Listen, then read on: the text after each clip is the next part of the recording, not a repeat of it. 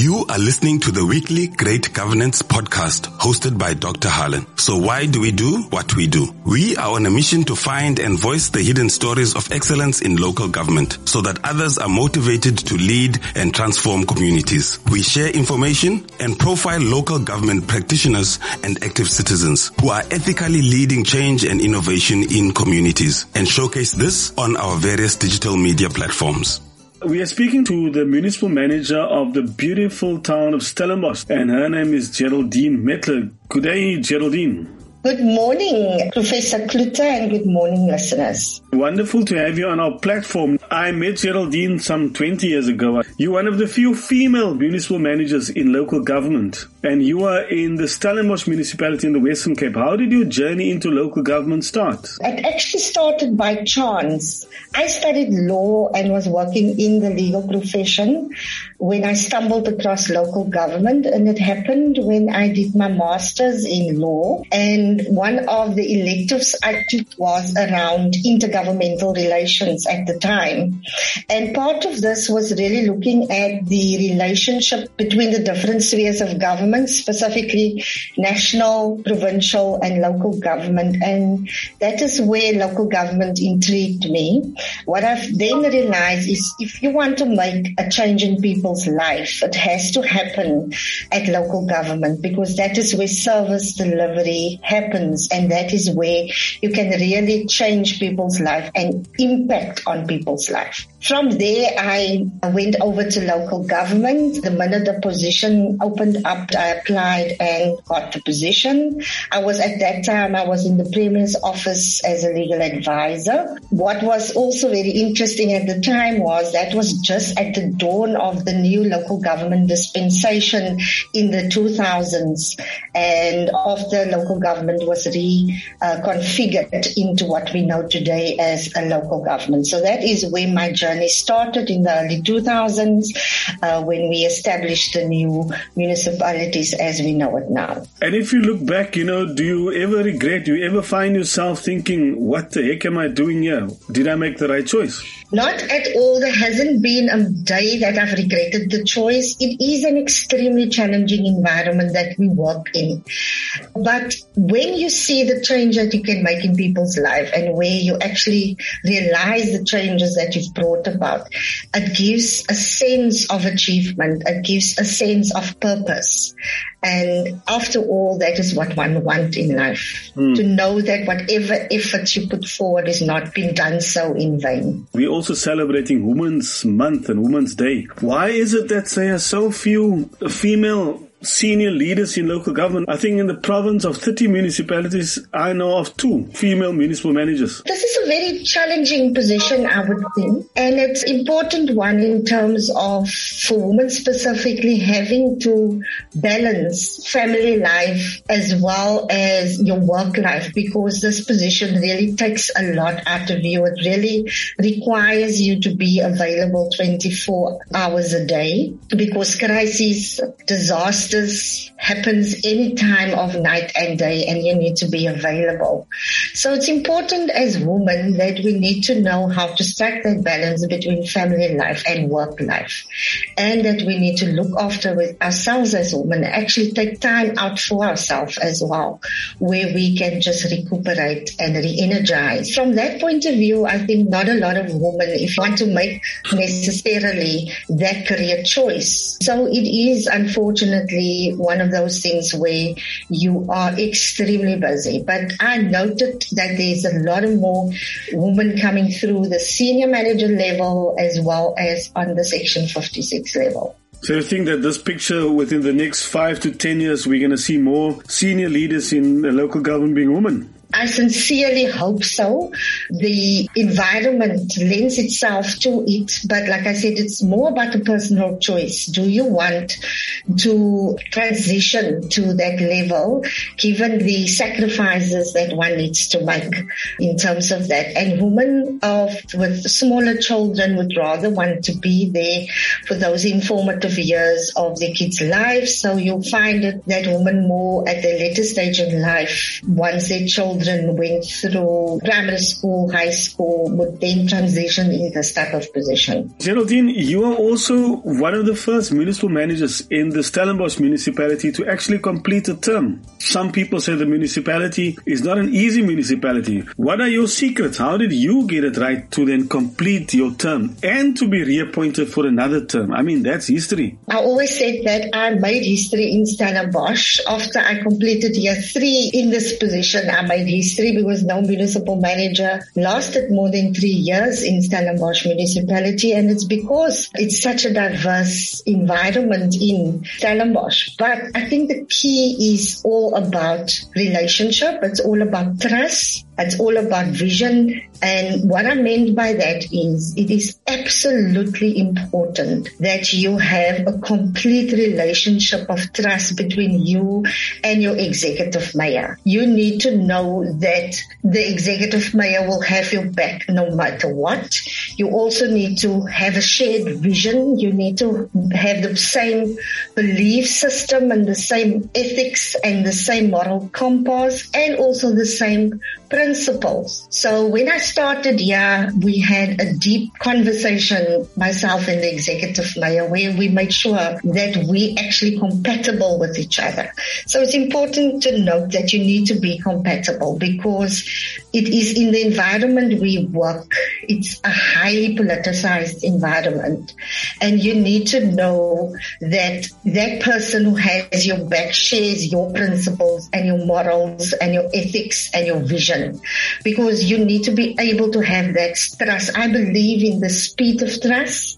Mm. My executive mayor need to trust me to know that I will make the right decisions and implement it as such. And I need to trust her to know that she will do the right thing. And I'm very blessed in that, that I have somebody that I can trust and somebody that, that shares the same vision that I do and also have the same ethics and moral compass as I do. What does that mean when you disagree, for example? I'm sure that it's not just yes, ma'am. What do you do when there's disagreements? Of course, there's disagreements. This is the nature of the job. But it's important, like I said, you need to know from the beginning what principles you will compromise on and what you won't. So I believe that on your principles, you never compromise. On issues, you can compromise. And that is why it was so important that right at the beginning of that relationship, we needed to set the boundaries to say, these are the non-compromisable issues for me or principles for me. And the rest we can look at. Importantly, whatever we do needs to be aligned with law. And what works to our advantage in this relationship is that both of us come from a legal background, both the executive mayor and I, and we think like lawyers and we approach things from that point of view. So you will never do something that is against the law. And that is the principle that works for us. And then in terms of uh, disagreements, uh, you need to have a relationship of mutual respect also where you can say, I disagree and this is why. And then having to explain to the person why you can't move from that position or the other person having to tell you what they disagree with and why and how do you then come to a compromise position where you need to implement. And I think the most important thing is also to understand professionalism and understand the fact that as a council and as a political head, they set the mandate, they set the policy. And your job as an official or as an administration is to implement that mandate no matter what it is. Obviously, as long as that mandate is in line with what the law says one can do and one should not do. Mm. So if you understand that and you operate within that parameters and boundaries, you are okay and you will be able to deal with whatever differences you have as long as you deal with it in that boundaries. But I'm sure that this political admin interface, because a lot of colleagues complain about it when I speak to other municipalities, often people complain about this political admin interface. Now, what do you do when the opposition parties accuse you of being nothing just as a political deployee? No, most definitely not. I am a professional first and foremost. And I implement the mandate of whoever's in power at any point in time. And that is very important to note that at all times. The issue with political interface is uh, it's a critical one. And I think it's all about role clarification and people understanding what is each one's role. Like I've mentioned, the important part of your politicians is to set the mandate to set the policy parameter in terms of where we need to, as administration, operate within. And uh, it's important that as an administration, we then have to implement that. And remember what I said, it is in, as long as that mandate is in line with the law, as long as that mandate is what we are supposed to do in terms of developmental local government, then we need to do it. So council, your politicians are supposed to give you that roadmap is to say, this is what I want to achieve. This is what my electoral told me I need to achieve because they all come with a mandate and that's the mandate you then have to implement.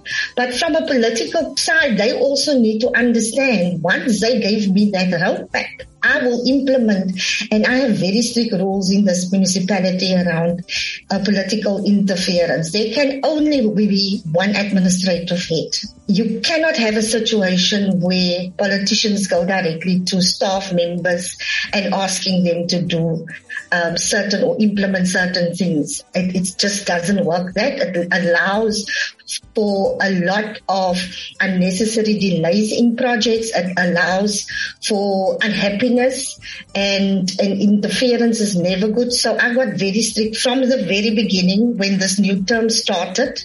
I had a induction program apart from the SALGA induction program that SALGA obviously do for all councils we had a Stellenbosch induction program where I took all the councillors through. These are the do's and these are the, the don'ts. And if you cross over, then I will charge you because I'm not going to allow for political interference mm. in my administration. And I can assure you that's one of the reasons why Stellenbosch is doing so good. It's something you obviously have to uh, reinforce at times and having that relationship with both the executive mayor and the speaker mm. to reinforce those principles all the time works. And then interference oversight. You know, there's a, sometimes people say there's a gray line. When do I oversight and when do I interfere? I understand when you say interfere when I give a direct instruction. How do you interpret oversight? That's why I said at the beginning when we started off and the new council came in mm. that we had that induction course and some of that I actually did myself. And that's where we explained to them what is oversight? What do I view as oversight and what do I view as interference? Mm. Because if you do not do that right from the start, people will say to you, but I did not know. Mm. So it is important that you do that right from the start and say to them, this is when it is oversight. This is when you overstepping your boundaries. Mm. And in terms of oversight, each of us has a plan. And it's important for them as politicians to see that we actually implement that plan and then ask the appropriate questions. That is the oversight that they must do. So we explain that in much more detail from what I'm telling you now in terms of what is they allowed to do and what they're not allowed to do. Each and every councillor at the beginning, they sign a declaration where every single councillor committed to those principles. And I made it very clear if you should at any time transgress that principles, it will lead to disciplinary charges against you. So if you from the beginning lay the, the foundation and make it very clear what is it that you will allow and not in terms of the role clarification, I think that's one of the things that's missing in some municipalities is the role clarification and making sure everybody understand what their role is. So it's important that you have the support of the speaker in terms of the discipline of the councillor and the executive mayor who is supportive. Basically, yes. Just on another note, they say most of billionaires live in Stellenbosch. How do you manage the weight of expectations, you know, between the demands of big business and the demands from the community to say, you know what, we want facilities, we want infrastructure infrastructure. How do you manage to balance growth and development? It's a very interesting issue, and I've been asked this quite a bit of times. But I think the most important thing is to make sure that you execute your legislative mandate. Execute what you need to do and deliver the service of standard to everybody. Obviously, it is important we have our developmental objectives in terms of what we need to do and what we want to do and making sure that you actually deliver that quality service, but also have customer care principles in place whereby we are a responsive government, not only to the rich, but also to the poor. And that has to be embedded in principles of good governance. Ultimately, your IDP is your strategic document, which obviously supported by your spatial development framework.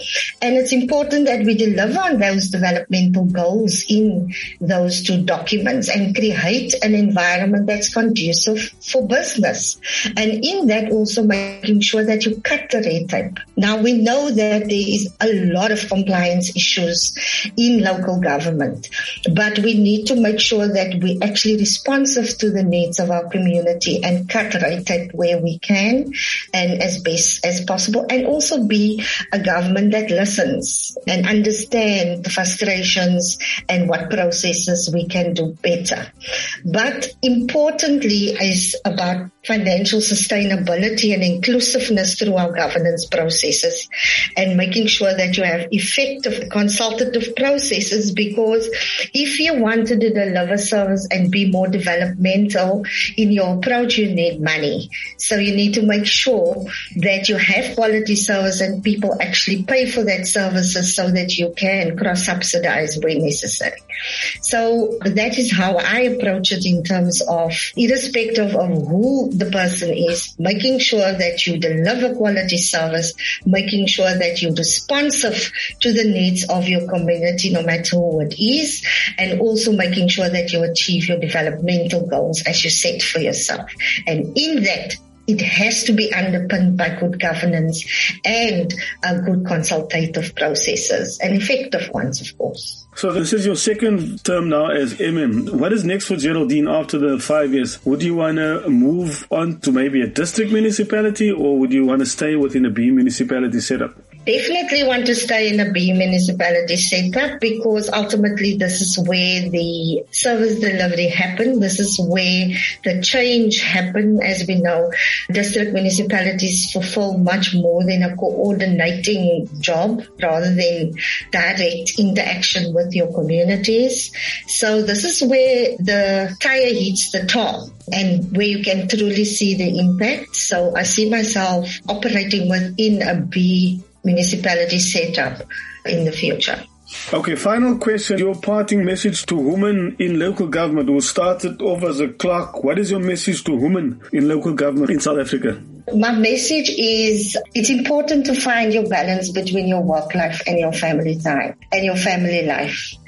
As women, we tend to be much more diplomatic than our male counterparts. We look at things very differently and that we must actually use to our advantage.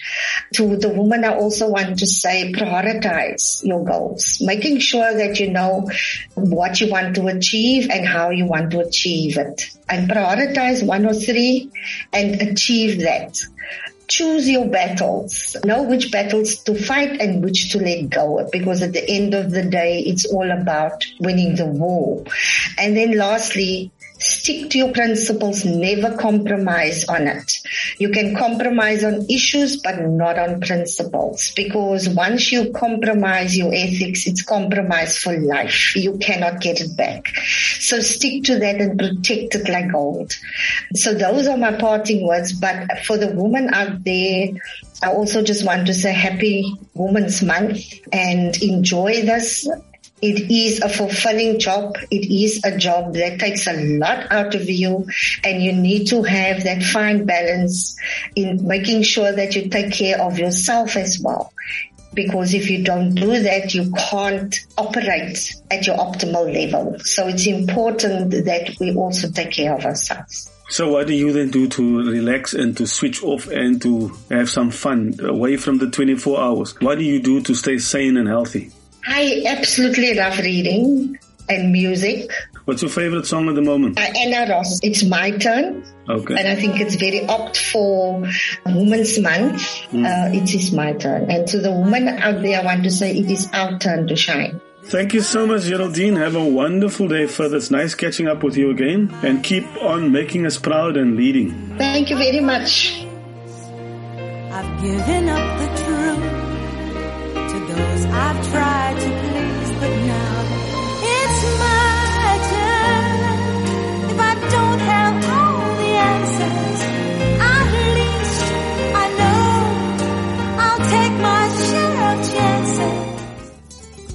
To the amazing and talented Great Governance team, The Voice, Mpumi Lali, and producer Al Ontong, respect and love. Keep the faith and let's work to make South Africa great, right where we are.